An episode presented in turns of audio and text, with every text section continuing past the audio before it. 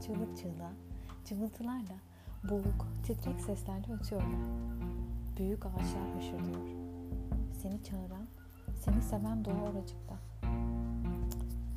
Çiğnediğin otları hemen tükürüyorsun. Manzara seni pek etkilemiyor. Tarlaların dinginliği seni duygulandırmıyor. Kırın sessizliği seni ne sinirlendiriyor ne de yatıştırıyor. Gözünü kamaştıran tek şey bazen bir böcek, bir taş, düşmüş bir yaprak, bir ağaç sadece. Bazen saatlerce bir ağaca bakarak öylece duruyoruz. Onu betimliyor, didik didik inceliyorsun. Kökleri, gövdeyi, dalları, yaprakları, her bir yaprağı, yapraktaki her bir damarı, sonra yeniden her bir dalı inceliyorsun. Ve böylece aç bakışının ısrarla görmek istediği ya da yarattığı ilgisiz biçimlerin sonsuz oyunu sürüp gidiyor. Surat, şehir, labirent ya da yol, armalar ve atlı seferler. Algıların geliştikçe, giderek daha sabırlı ve daha esnek oldukça ağaç paramparça oluyor ve yeniden doğuyor. Yeşilin bin bir çeşidi aynı ama yine de farklı. Binlerce yaprak. Tüm yaşamını bir ağacın karşısına geçirebilir misin gibi geliyor. Onu tüketmeden, anlamadan. Çünkü anlayacağın bir şey yok. Sadece ona bakarak.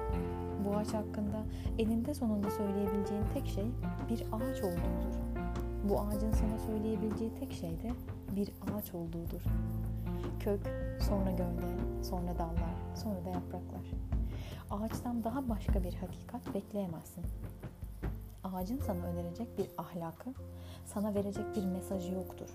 Onun gücü, görkemi, ömrü ki bu eski eğretilemelerden hala kimi anlamlar çıkarmayı, biraz cesaret toplamayı umuyorsan eğer, bunlar huzur veren tarlalar, uyuyan sinsi sular, tek başlarına, pek yükseklere olmasa da kahramanca tırmanan küçük patikalar, güneşte salkımların olgunlaştığı güler yüzlü yamaçlar kadar abes görüntülerden, boşluklardan başka bir şey değildir. İşte bu yüzden ağaç senin gözünü kamaştırıyor, seni şaşırtıyor ya da dinlendiriyor. Ağaç kabuğunun ve dalların, yaprakların bu su götürmez, kuşkanılmaz gerçekliği yüzünden. Hiçbir zaman bir köpekle birlikte dolaşmaman da belki bu yüzden belki. Çünkü köpek sana bakar, sana yalvarır, seninle konuşur. Minnetten yaşarmış gözleri, dayak yemiş köpek havaları, sevinçli köpek zıplayışları ona o aşağılık evcil hayvan statüsünü vermen için seni durmadan zorlar. Bir köpek karşısında yansız kalamazsın. Bir insanın karşısında da öyle. Oysa bir ağaçla hiçbir zaman diyaloğa girmezsin. Bir köpekle karşı karşıya yaşayamazsın.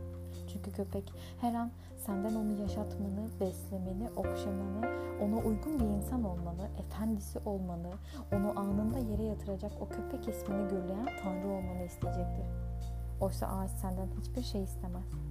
Köpeklerin tanrısı, kedilerin tanrısı, yoksulların tanrısı olabilirsin. Elinde bir tasma, biraz ciğer, biraz servet olması bunun için yeterlidir.